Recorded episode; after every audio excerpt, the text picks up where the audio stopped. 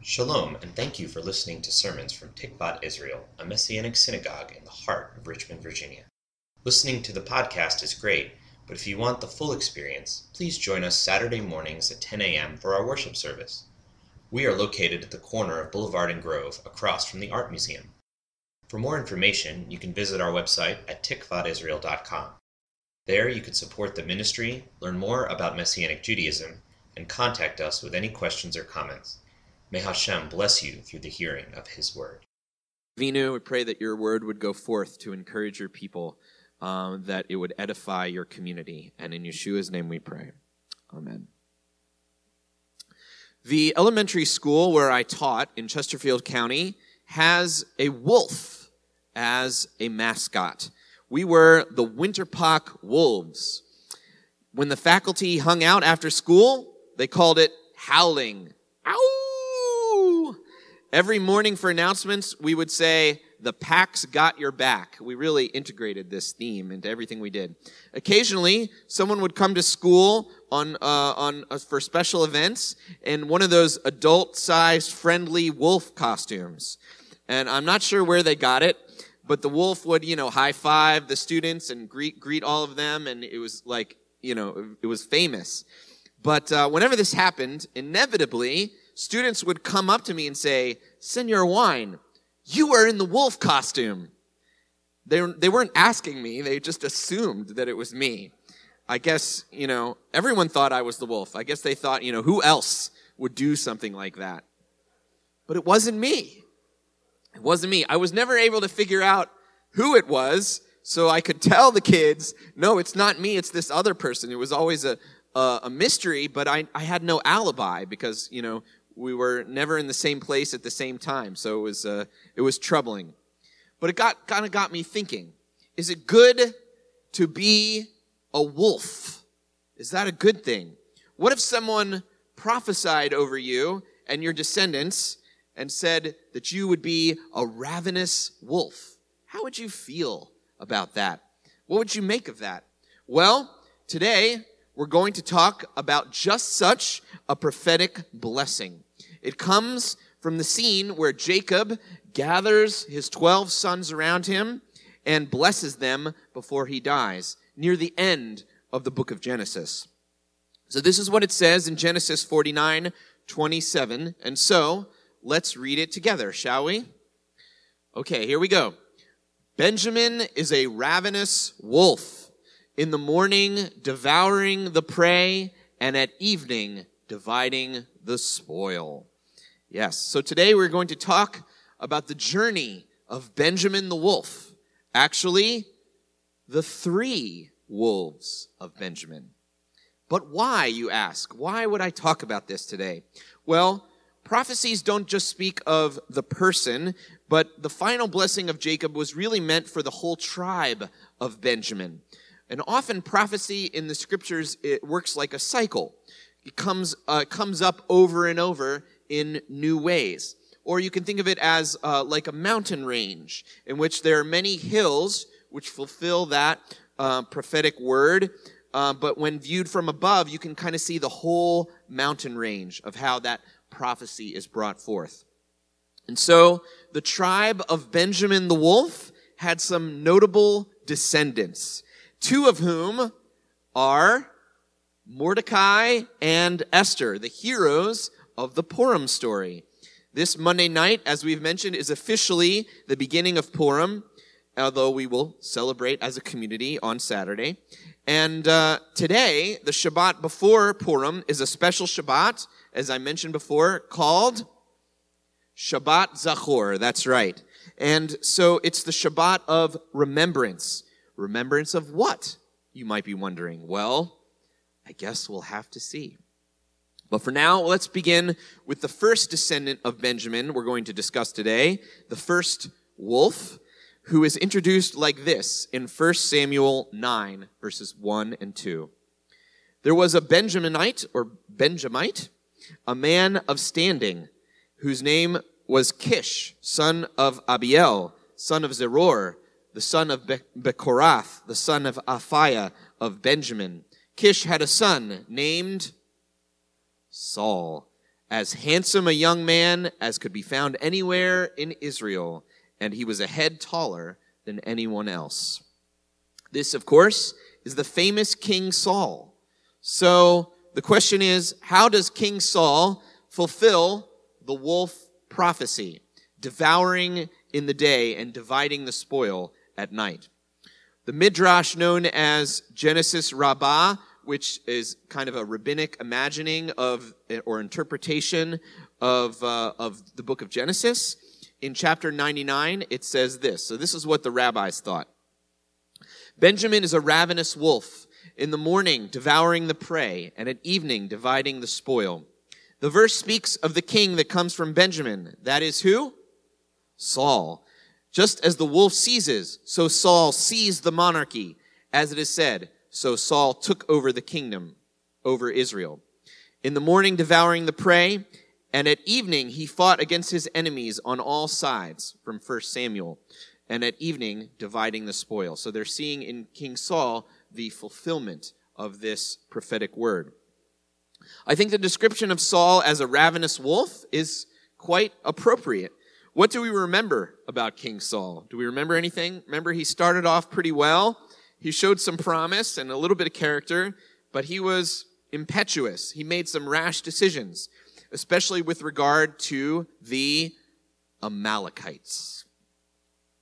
One of the themes of the story of Esther is the rise of the evil Haman.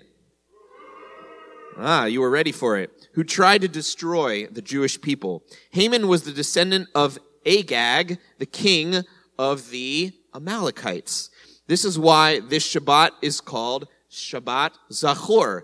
We read text to remember the evil of the Amalekites, including in the Torah and in our Haftarah portion. Did you, did you recognize that Juan read about the Amalekites and King Saul?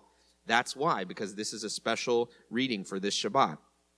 So, how did the wolf of Benjamin, King Saul, deal with Amalek? The longtime enemy of Israel and enemy of God. Now, this idea that we're going to read about is it's hard for us, for our modern sense of morality to understand. But it is a part of scripture, and so we must sometimes hunt and seek out the spiritual truths underneath the text. After all, we're at our first wolf, King Saul. Perhaps the subsequent wolves of Benjamin, maybe they mature over time but uh, we're kind of at our first iteration here. Um, so let's check out the story in our Haftarah portion, uh, which we read a little earlier, but let's take a closer look um, for Shabbat Zachor.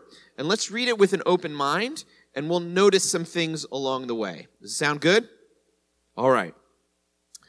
Samuel said to Saul, I am the one the Lord sent to anoint you king over his people Israel.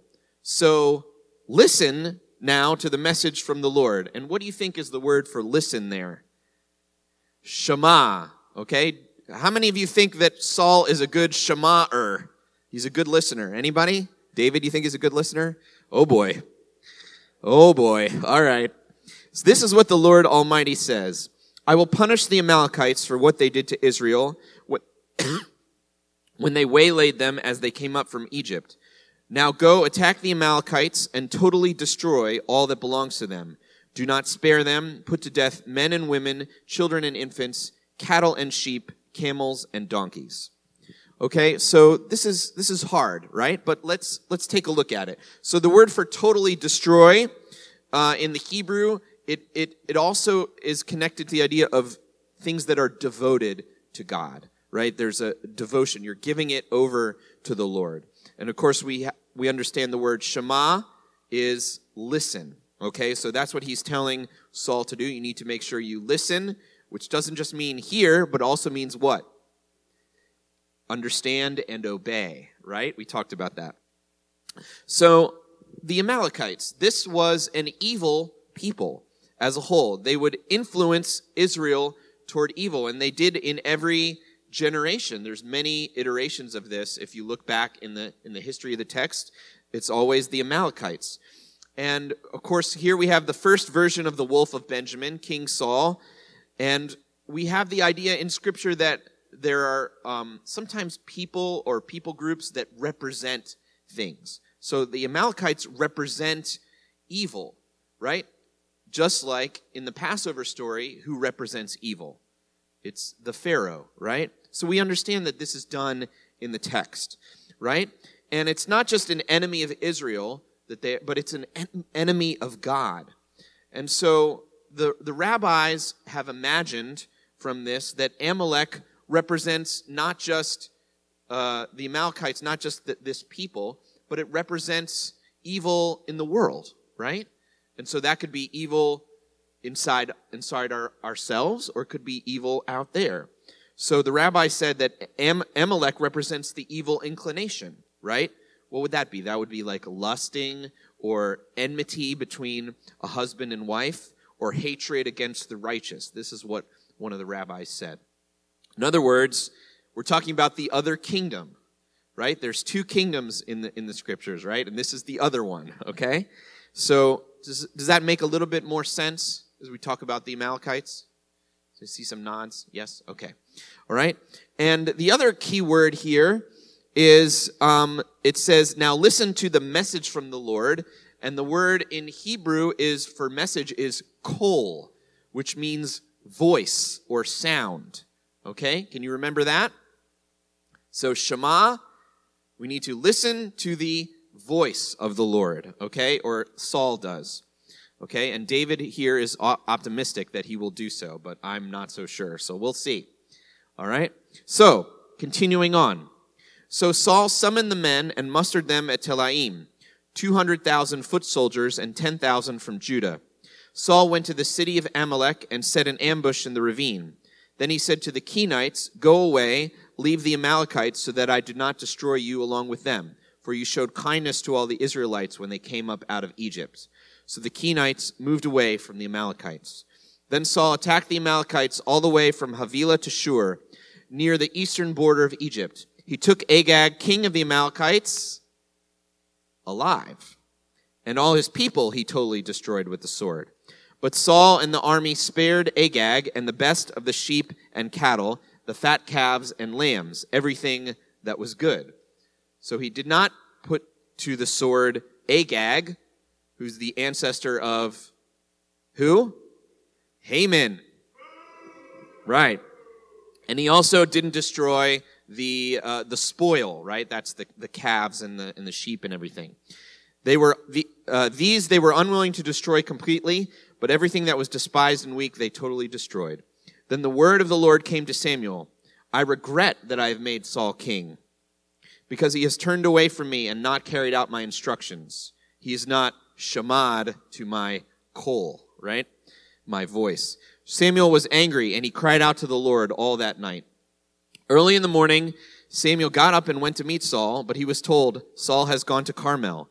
There he has set up a monument in his own honor and has turned and gone down to Gilgal. Oh, so I guess he was pleased with himself. Yeah. When Samuel reached him, Saul said, The Lord bless you. I have carried out the Lord's instructions. Is that entirely true? Not quite. Okay. But Samuel said, what then is this bleating of the sheep in my ears? Guess what the word for, for the bleating is? It's the kol. Samuel hears the voice, the sound of what? Ma. Ma. Did you destroy everything? Yes. Ma. Oh, that's just uh, uh, the, the army. They have a cough. They're mad, right? Yeah, okay.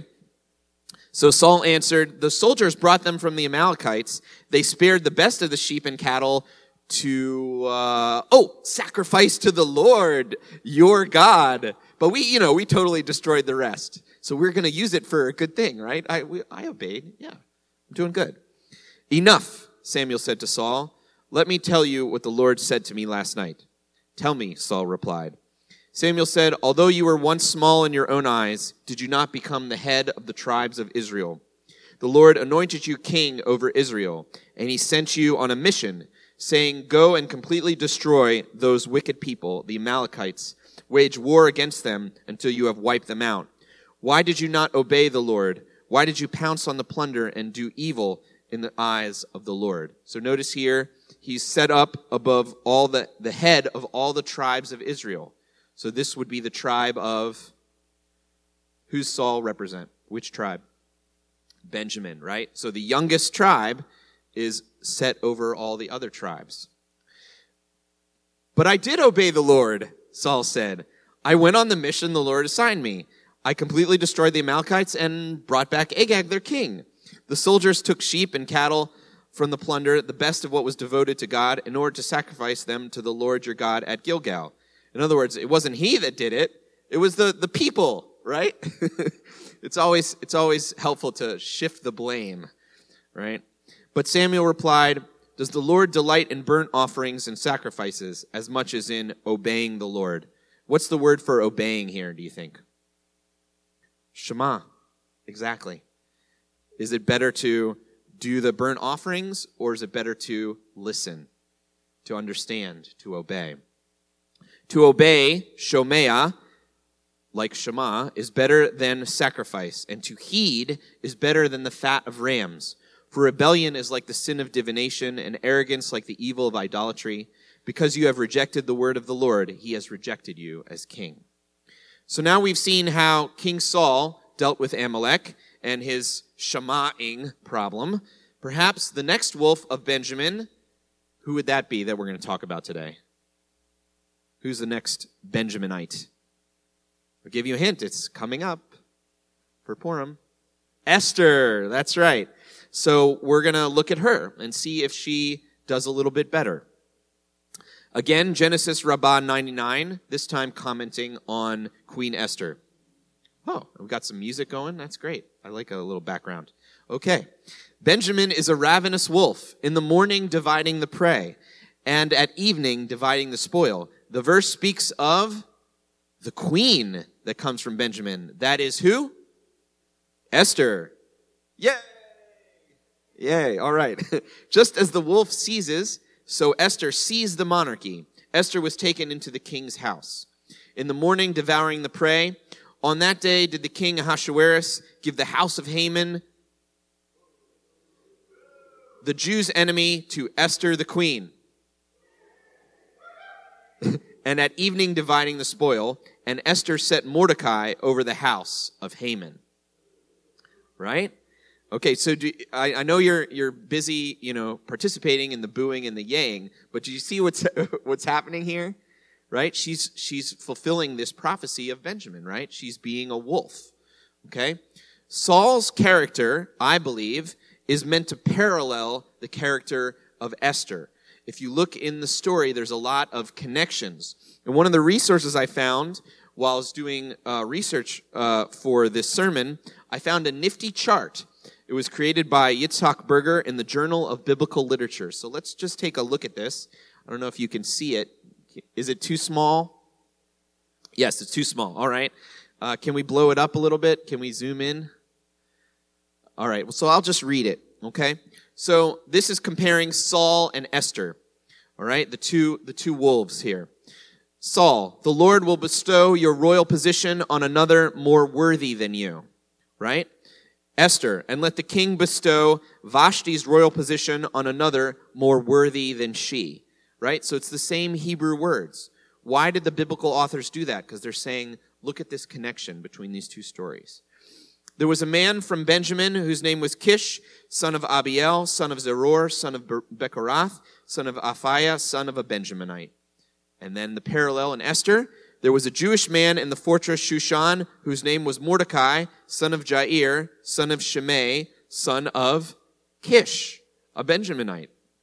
So they're both sons of Kish, who was the father of King Saul, right? Okay, so we have another parallel. We read this earlier. Saul is good looking, right? Who else is good looking? Esther, right? right? So those details are not in there for just being, oh, there's some attractive people, right? But the biblical authors are saying there's a connection between these two. Um, so there's a lot. There's a lot in here. There's uh, there's the the humility. They decline to reveal things when they're selected for royalty. Remember when Saul is anointed king, he doesn't tell his family right away. Do you remember that? He's kind of like, oh, I don't know why Samuel was here. Maybe he uh, would just wanted to visit us, right? Um, but um, in the same way, Esther doesn't reveal her, her royal position and her identity right away. Okay? So there's a lot of there's a lot of those connections. Esther is presented through all of this as the new and improved King Saul. Okay? The next iteration of the wolf, but perhaps more successful. Would you agree? Yeah. The problem with Saul is that later in his life, he attacks David without reason. He, get, he gets jealous, right? David is from the house of what? The house of Judah, right? So this is infighting again between the tribe of Judah and the tribe of Benjamin. That's not good, right? It goes all the way back to the conflict between Joseph and his brothers. We don't want to go back to that. We want to go forward, right? Okay? Esther, on the other hand, what does she do for all the other tribes? She saves all the Jews, all the rest of the tribes. She is a savior, right, in this story. She's more like Moses in her character than like King Saul. Even though there are all these connections to Saul, the, the story is showing us that she was able to do better. She is a devouring wolf toward the descendant of Amalek, Haman, whereas Saul, right, whereas Saul was kind of, King Saul was kind of like iffy on that. He kind of uh, didn't really take care of uh, of the evil of the Amalekites. She did, right? She rescues her people and she fights the the Amalekites, the descendant of of of Agag, and she brings shalom to the rest of the sons of Jacob. Okay? Were you with me so far? All right, so now we're going to talk about the final wolf of Benjamin. We're, we're going, going to look at who actually has the same name as the first one. It's another Saul. Can you believe it? There's another translation of the Hebrew scriptures into the Greek. It's called the Septuagint and it was widely used by the writers of the New Testament and by the early uh, Messianic community. The Greek, Greek version of our wolf text in Genesis reads a little bit different. And in it, they saw the third and final wolf of Benjamin that we're going to look at today. So let's take a look. Let's read it together. Benjamin, as a ravening wolf, shall eat still in the morning, and at evening gives food. So, not dividing the spoil, but giving food. Interesting, right? The end is a little bit different, based on it's a different interpretation of the Hebrew text. This is describing a wolf of Benjamin who was a ravenous wolf in the morning, but in the evening, he was a provider, he was a feeder of sheep. The early community leaders saw in the prophecy the one who wrote these words in Romans 11, verse 1. Have you figured out who it is? All right. I say then, God has not rejected his people, has he? May it never be. For I too am an Israelite of the seed of Abraham, of the tribe of Benjamin. Of course, we're talking about the apostle Paul, right? Also known as Saul or Shaul. Tertullian, the early Christian theologian, born in 155 CE, he wrote this about our central prophecy from Jacob over Benjamin. And just like the rabbis who applied it to King Saul and to Queen Esther, he applies it to someone. Even Genesis long ago promised Paul to me. Among those figures and prophetical blessings over his sons, when Jacob had got to Benjamin, he said, Benjamin is a ravening wolf. Until morning he will still devour, and in the evening will distribute food. He foresaw that Paul would arise of the tribe of Benjamin, a ravening wolf, devouring until the morning. That is, one who in his early life would harass the Lord's flock as a persecutor of the messianic community. And then at evening would distribute food. That is, in declining age, would feed Messiah's sheep as the doctor of the Gentiles. The third wolf of Benjamin, the apostle Paul, also wrote this about warring and violence in Ephesians 6. And I think it applies to our understanding of who the Amalekites were. He says, Finally, be strong in the Lord and in his mighty power. Put on the full armor of God so that you are able to stand against the schemes of the devil. For our struggle is not against flesh and blood but against the rulers, against powers, against the worldly forces of this darkness, against the spiritual forces of wickedness in the heavenly places. Just like the rabbis after him, Saul of Tarsus, the apostle Paul, he understood that the real Amalek, the real Haman that we are fighting against is not other people. It's not flesh and blood, but it is the evil within ourselves, and it is the evil in this world. Saul started off persecuting and hunting down Messianic Jews, but God transformed him to be a blessing to the nations, to feed the Gentile sheep who were hungry for the love of Messiah Yeshua. May God blot out the name of Amalek, the name of Haman, the name of evil on this Shabbat of remembrance. And may we be like the wolf of Benjamin, the apostle Paul, who devours evil but feeds the sheep. Let's pray. Lord, we thank you for these narratives that intersect in our scriptures, Lord. We thank you for the stories and how we can really learn from them. We can learn from their mistakes, we can learn from what they did well, and we can, uh, we can uh, grow in the love of Messiah. We pray that you would help us to be like the wolf of Benjamin, like the apostle Paul, who toward evil he devoured it and he fought against evil, the forces of evil, by trusting in you and by putting on the armor of the Lord. But also he was gentle and he fed the messianic community, especially his blessing as an apostle to all the nations of the earth and uh, that you used this one messianic Jew for to write so many letters, so much of our New Testament, and to be a blessing. He is truly an inspiration to us. So help us, Lord, to, to walk after him as he walked after Messiah. And in Messiah's name we pray. Amen.